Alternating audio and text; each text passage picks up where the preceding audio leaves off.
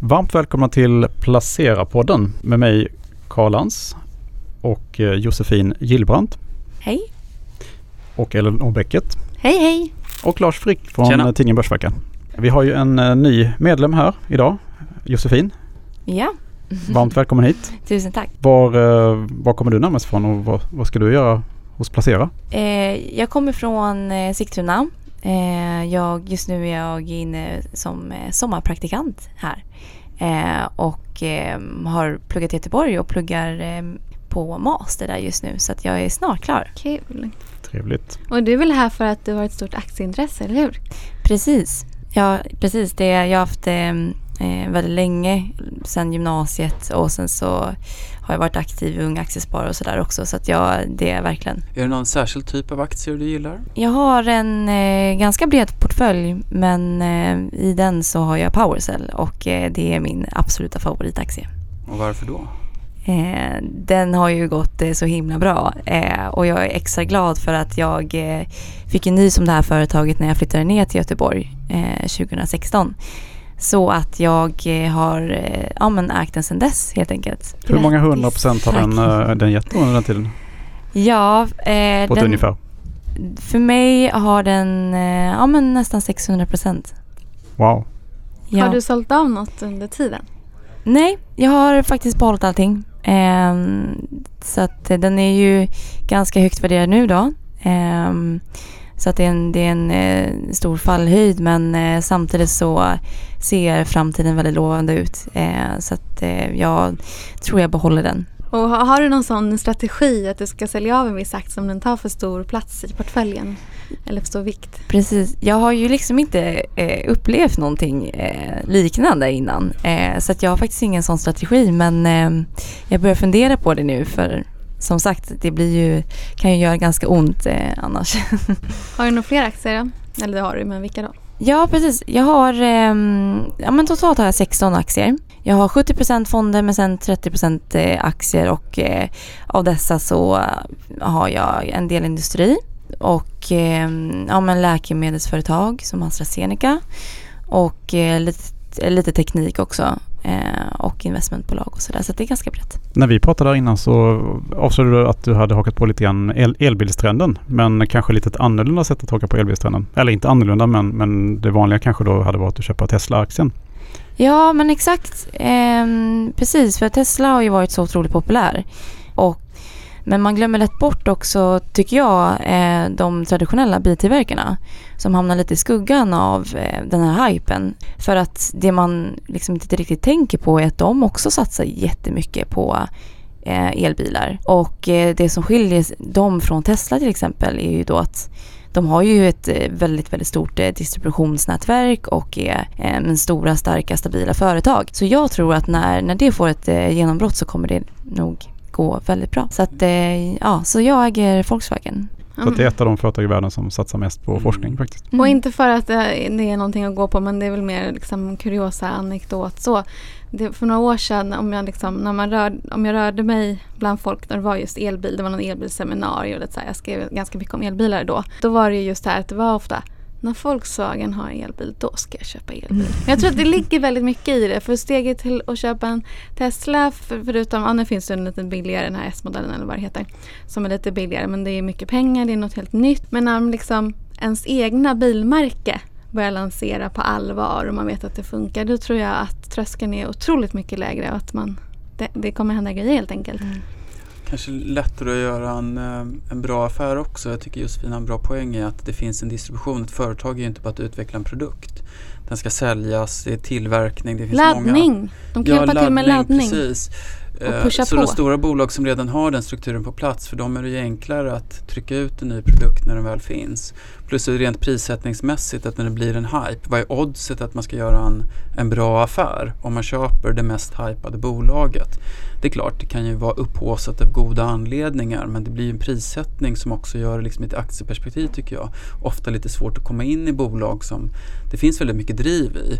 Jag tycker man kan se det ganska mycket nu även under covid att alla bolag som har en minsta koppling som gör handdesinfektionssprit som just nu är dyrt men normalt är en extrem bulkvara med supertunna marginaler. Det räcker med att liksom säga att man är på väg dit för att kursen ska dra.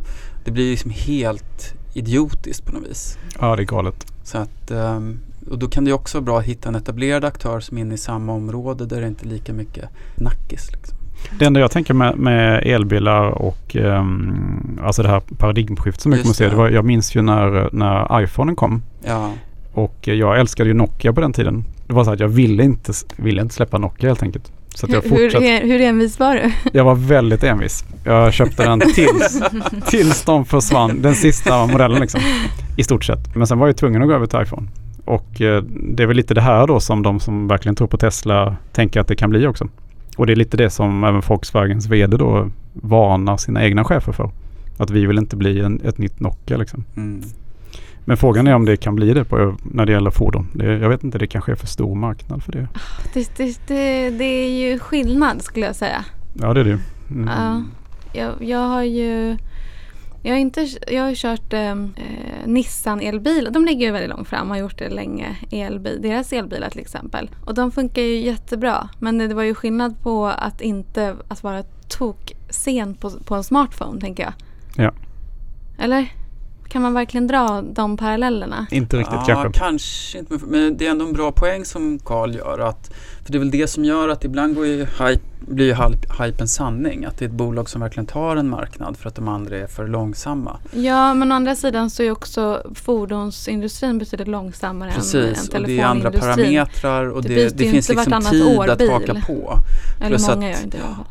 Apple gjorde ju om telefonen i grunden. Från att sitta och knappa sms till en pekskärm som faktiskt fungerade. Alltså det var ju en helt annan telefon. En elbil är ju inte en helt annan bil men i övrigt. Jag förstår ni vad jag menar? Det är liksom Ja, det är ett system. det är så det är nästan mer som en insatsvara skillnad. snarare än... är Däremot så tror jag de här som har hållit på nu ett bra tag har ju såklart ett jättestort försprång Det är garanterat. Mm. eh, jämfört med de som Mm.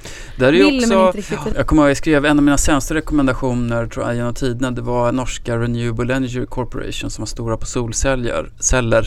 De hade gått ner 90% och så tänkte jag de här var ett bolag som var först. De var jättestora. De har ändå en etablerad position så de kommer klara sig då. Det är ner 60% till. Ehm, för det gick så fort att kopiera den teknologin. När Mm. Kina väl stod på gasen så var inte inträdesbarriärerna i solcellsbranschen särskilt höga. Och de sopade ju banan med etablerade aktörer. Och visst, så här, Tesla har ju byggt sin bil från grunden kring elteknologin och det finns säkert massa fördelar med det. Men med risk för att visa okun- min okunskap om fordon. Men jag har ändå svårt att se att det inte är så att ja men batteri är ändå en generell teknologi. Det borde Ja, men gå relativt de har ju fort. släppt sin teknologi Ja, också för att, att, anpassa en bil, om man nu har hela Volkswagens kunnande, att ställa om en modell till att bli en elbil. Det kan ju inte vara någon tröskel. Problemet är att, eh, eller det som är det svåra då kanske är att alltså bilföretag blir ju, blir ju mjukvarubolag egentligen. Mm, Så att det är, inte, sant. det är inte hårdvaran längre som Ja. betyder något. Eller Det- betyder så mycket i alla fall. Det är det som, har, som jag har förstått har varit eh, eh, biltillverkarnas utmaning. Att Tesla har haft en sån otrolig kompetens när det kommer till tekniken. Mm. Eh, som har varit eh, och kanske kommer bli också den stora utmaningen. Mm.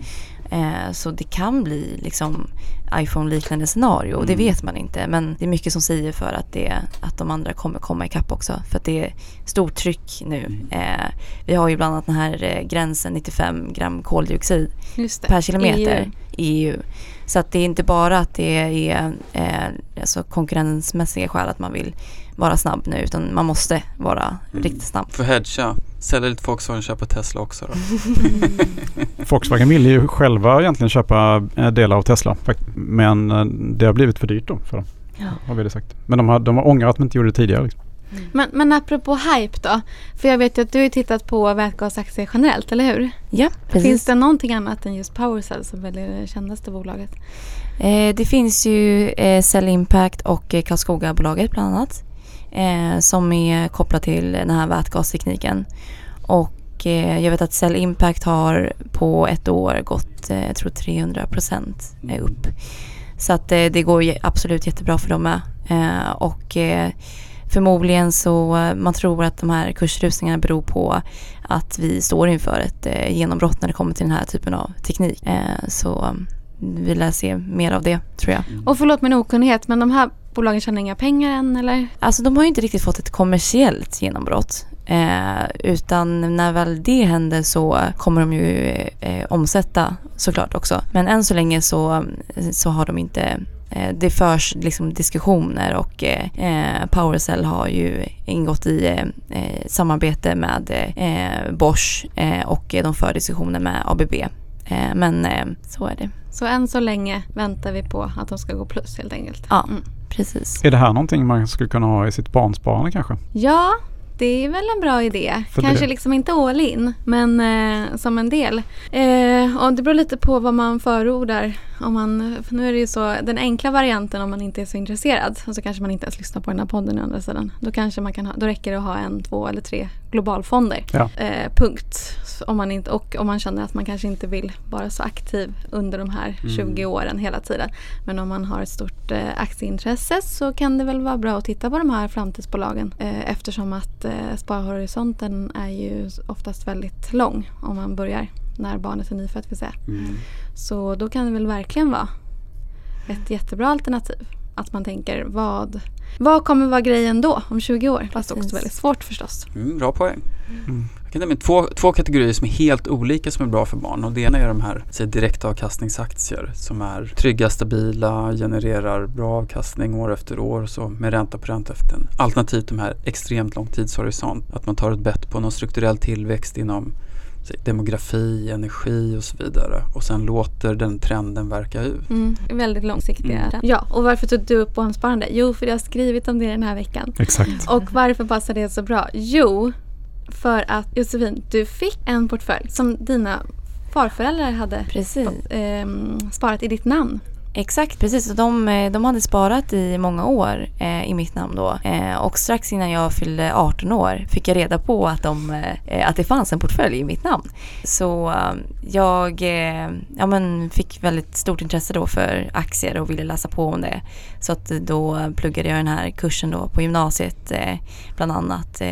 och så fick jag ansvaret för det när jag fyllde 18 år. Eh, och jag är väldigt glad över att eh, jag kunde läsa på lite. Eh, för jag, eh, det risken är ju att man inte vet så mycket om aktier och eh, värdet som kommer med eh, alltså långsikt, eh, långsiktigt sparande. Så att eh, när jag tog över portföljen så har jag fortsatt eh, förvalta den och egentligen inte plockat ut någonting sen dess. Så. Jag vet ju också folk som sålde sina fonder på sin 18-årsdag och gick och opererade brösten. Så det, var, det här är ju liksom Det här är ju ändå ett drömscenario man har som då far och morföräldrar eller förälder. Precis. Eh, att du gjorde, och nu råkar du då vara en väldigt klok och ansvarstagande person redan som 18-åring men det är inte alla som är det. Så jag vill ändå höja ett varningens finger för att spara i barnets namn. Precis, det som min, eh, mina föräldrar gjorde när jag eh Eh, fick ta över det här det var egentligen att eh, de själva eh, började diskutera aktier med mig och vi, jag och min pappa kollade på Inside Job, finanskrisen 2008, en dokumentär om den.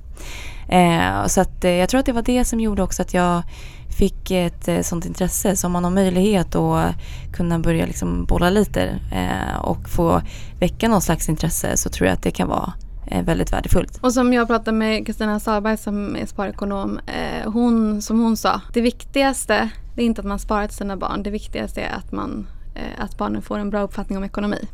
Så då verkar ju dina föräldrar ha gjort ett formidabelt jobb med dig då. Eh, ja. Finns det några speciella sparformer för barn?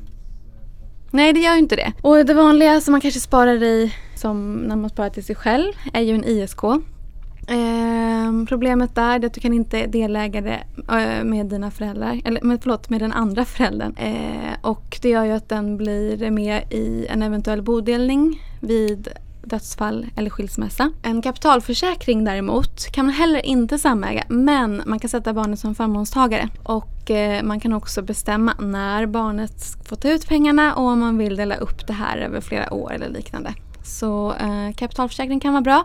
Och, och framförallt om man har särkullbarn så kan det ju vara bra att man också skriver ett äktenskapsförord. Så att, den in, att alla de pengarna tillfaller det gemensamma barnet och att det inte sprids ut då i bodelningen. Så det är väl någonting att tänka på. Kloka råd. Finns det några andra risker med att spara till barn? Jag tänker så här att man att barnet kanske känner sig lite för tryggt kanske? Det, ja, det kan det väl säkert eh, göra. Jag tänker att man kan göra som eh, din farmor och farfar, att inte säga någonting. Man behöver inte berätta förrän Det eh, det är dags. Eh, många kanske ändå vill att barnet ska få till exempel hjälp med en kontantinsats och att barnet ska kunna stå på lånet själv. Om man pluggar några år och så vidare då kanske man inte får ta lån förrän man är runt 25. Så ja, eh, det är ju ett sätt att göra. Men som sagt, det viktiga är väl att prata om ekonomi eh, och att vara ärlig med de beslut man själv gör i vardagen. Och att eh, ja, så får man väl göra hur man vill då, om man vill berätta eller inte. Men sparar man i eget namn, det kan ju också vara en bra grej. Bara eget namn, fördelen med det, om man själv hamnar i ekonomisk knipa så kan man använda sig av de pengarna. Det kan man inte göra om man sparar i barnens namn, för då är det en gåva. Mm. Ja, det låter komplicerat. Ja, jag kände att det blev det, men det Mm. behöver nog inte vara det. Tycker ofta så här, om man tittar på sparande så, och ungefär som vi pratade om med vikta om en portfölj också, att ett enskilt innehav ska inte väga för mycket, man ska ha olika stopp strategier man ska ha en sektorfördelning, gärna branscher och kanske 20% räntor. Och ju, min upplevelse efter ett antal år är att ju fler regler man har för sig själv desto jobbigare blir det. Och det på något vis hindrar ju avkastningen lite grann. Så jag tror rätt mycket på att göra det enkelt för sig också. Att Tror man på en aktie ska man äga den, tror man inte ska man sälja den. Och så får den väga lite mycket, lite den vill i portföljen och kanske lite med sparande också. Att även där behöver inte specifikt barndel men ska ha en långsiktig, en specifik kanske depå för det långsiktiga. Jag vet inte, blir det rörigt som, som människa? Så här, är det någon som verkligen följer alla de här reglerna? Ja, och Det allting bästa är blir väl att man sparar. Och så allting kanske blir väl man ändå en, tänka en, på en, barnen. en stor binge med, Ja, eller hur? med pengar eller så här, eller med Ja, så i kan man ju dela ut den eh, när man vill. I, när det kommer till barnsparande då tror jag att man, vissa behöver det här för att det kanske rinner ut i sanden annars. Mm. Att man liksom vill ha det där lilla kontot och det dras precis efter den 25 så att det inte bara Så att man inte tullar på det. och- Ja, men lite så. Mm. Det, tror, det tror jag är eh, eh, en anledning. Men det är ju som du säger att först börja, oh, om man liksom för tillfället kanske är jätteaktieintresserad, gå in och titta på portföljen två, tre gånger per dag. Det är inte säkert, det händer rätt mycket om på ungefär 20 år. Mm. Det är inte säkert att man vidhåller det intresset. Så det kan ju vara bra att sätta en, en ribban rätt redan från början. Sant. Och till slutändan så är det väl ganska stor sannolikhet att den som har eh, en eller två globalfonder faktiskt slår de som har något annat. Det är ju Ja. tyvärr så liksom, Ja. att det, är- det är enkelt. Låga avgifter, breda, alternativt är jättehög risk. För det är väl också en, en eh, tumregel då, om vi ska prata om regler. Att man ska ta risk tidigt och ta lite risk sent i sitt liv. Till exempel om man har allt sitt sparande i aktier eh, om man är 75 och det blir en börskrasch så är hälften borta plötsligt. Men om man är 15 spelar det inte så stor roll. Man har några konjunkturer på sig och hämta igen det. Och det är det som är så fint med barnsparande att även då en liten hundring i månaden kan ju bli ett helt körkort. Ränta på ränta är väl universums mest underskattade kraft. Precis, och det var inte Einstein som sa det här, Ah. har jag lärt mig. Det är bra. Man ska ta varenda tillfälle och ta reda på den myten. Faktakollen.placera.se Signerat Karl Hans. Ja, vad ska vi mer prata om? Ja men Lars, du, eh, du är ju från Börsveckan här. Har du någonting tips när det gäller barnsparande eller rena kanske aktier eller sektorer ja, och sådär? precis. Jag har inga tips på barnsparande men, Mm. ehm, men aktier gillar vi ju. Ja. Jag har roat mig lite grann med att titta på eh, en rapport som kom från Konjunkturinstitutet här i mitten på juni. Det låter väldigt intressant. Mm, det, det är ganska dyster läsning då förstås. okej. Det är väl ingen som har um, kunnat tro något annat då. Och då har jag tagit då några bullet points, det är en ganska lång rapport. Men man tittar på inköpsindex till exempel så har de kollapsat. Men i Kina så är återhämtningen så stark så att de är nästan tillbaka på pre-covid nivåer. Konsumentförtroendet har rasat mest med råge i Europa industriproduktionen och där har man ändå sett att det liksom tickat upp lite sista tiden. Då. Men när det gäller industriproduktion så är det fortfarande bara rakt neråt. Så det är ingen återhämtning där som i inköpsindex då. Är, är det här för juni månad då eller är det för? Ja det här är för eh, kom i juni så data är väl fram kan jag tänka mig mars, maj Mm. där omkring då. Ja. Kons- kapacitetsutnyttjande är jättelågt på samma nivå som 08-09. Arbetslösheten skenar. Men någonting om man ska försöka extrahera några saker från den här långa rapporten tycker jag att det, det är ju intrycket är att det är som allra, allra värst i Europa.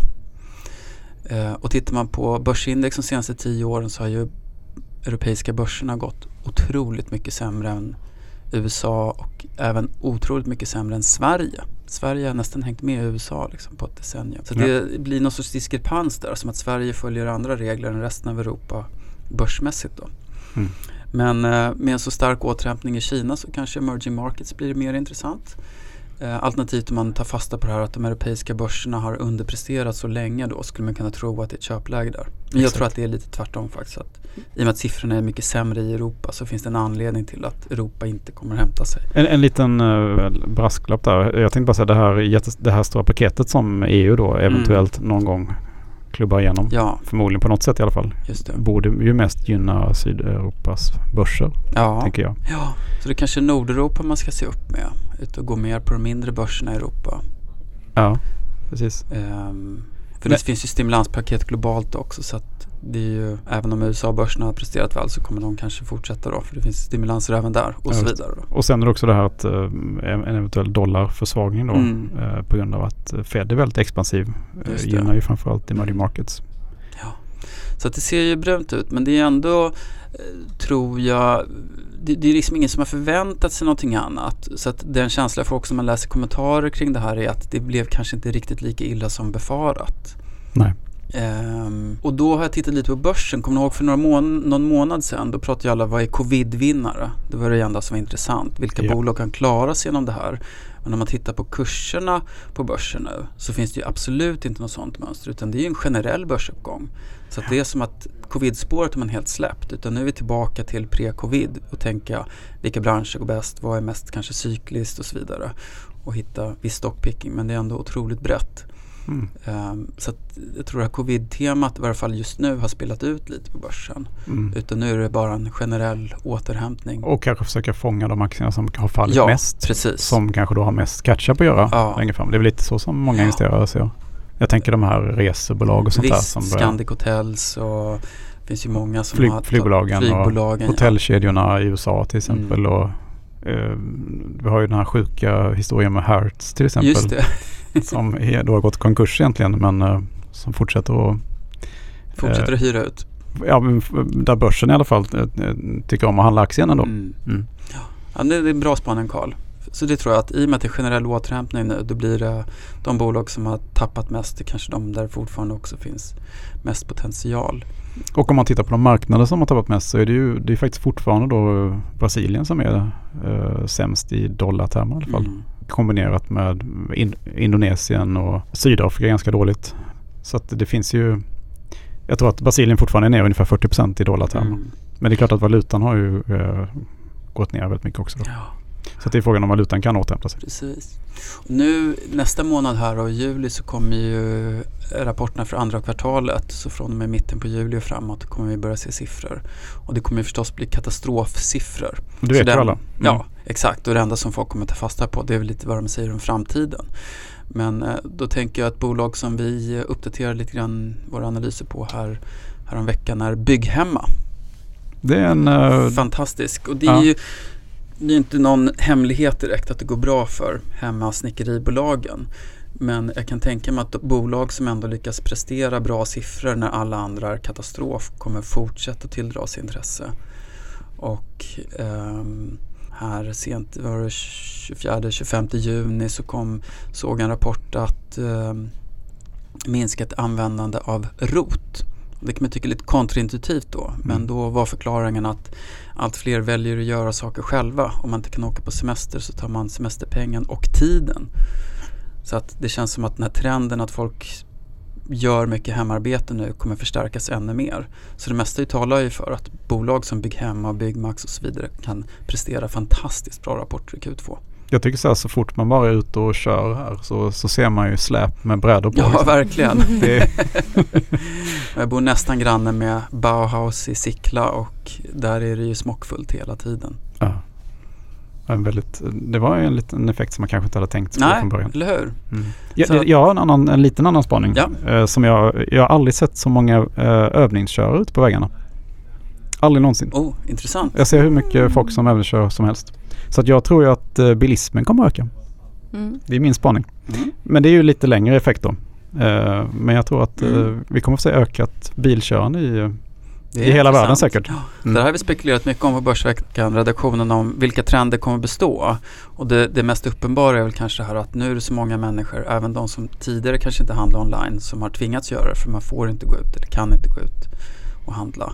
Och det lär ju bestå, för har man väl börjat med den typen av använda digitala tjänster och online-tjänster så finns det ju ingen anledning att sluta göra det efter att den här pandemin har. Så att det här har nog varit en enorm boost för allt som är online.